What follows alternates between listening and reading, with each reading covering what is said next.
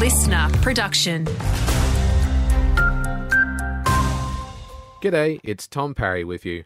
Heat warnings have been issued for the Limestone Coast today as the entire state prepares for a day of hot weather. The Bureau is forecasting temperatures to reach 37 in Mount Gambier today, while in Adelaide it's expected to reach 41. SA Health's Dr. Kimberly Humphrey says no one is safe from scorching temperatures, and we need to be able to spot the signs of heat stroke to stay safe. When your body's getting to around greater than 40 degrees Celsius, you stop sweating and your body can no longer do what it needs to do to cool itself down. At that point, then we see people being disorientated and confused. They've stopped sweating, and that is a medical emergency. Police are investigating an apparent animal cruelty incident in Mount Gambier. It comes after a video was uploaded and shared online appearing to show several people setting fire to a dead cat. The incident is believed to have taken place at a roundabout on North Terrace. Officers have spoken to those involved.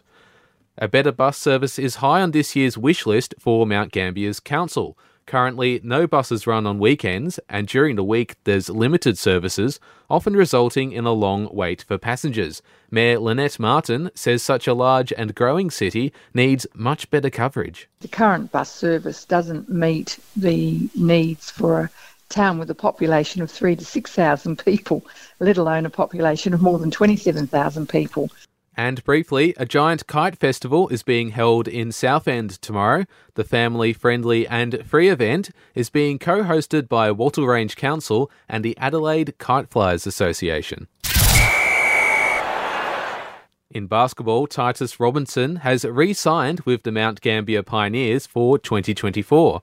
A crowd favourite, T Rob joined the club partway through last year's NBL 1 South season having previously played with the Pioneers in 2013 and 2021.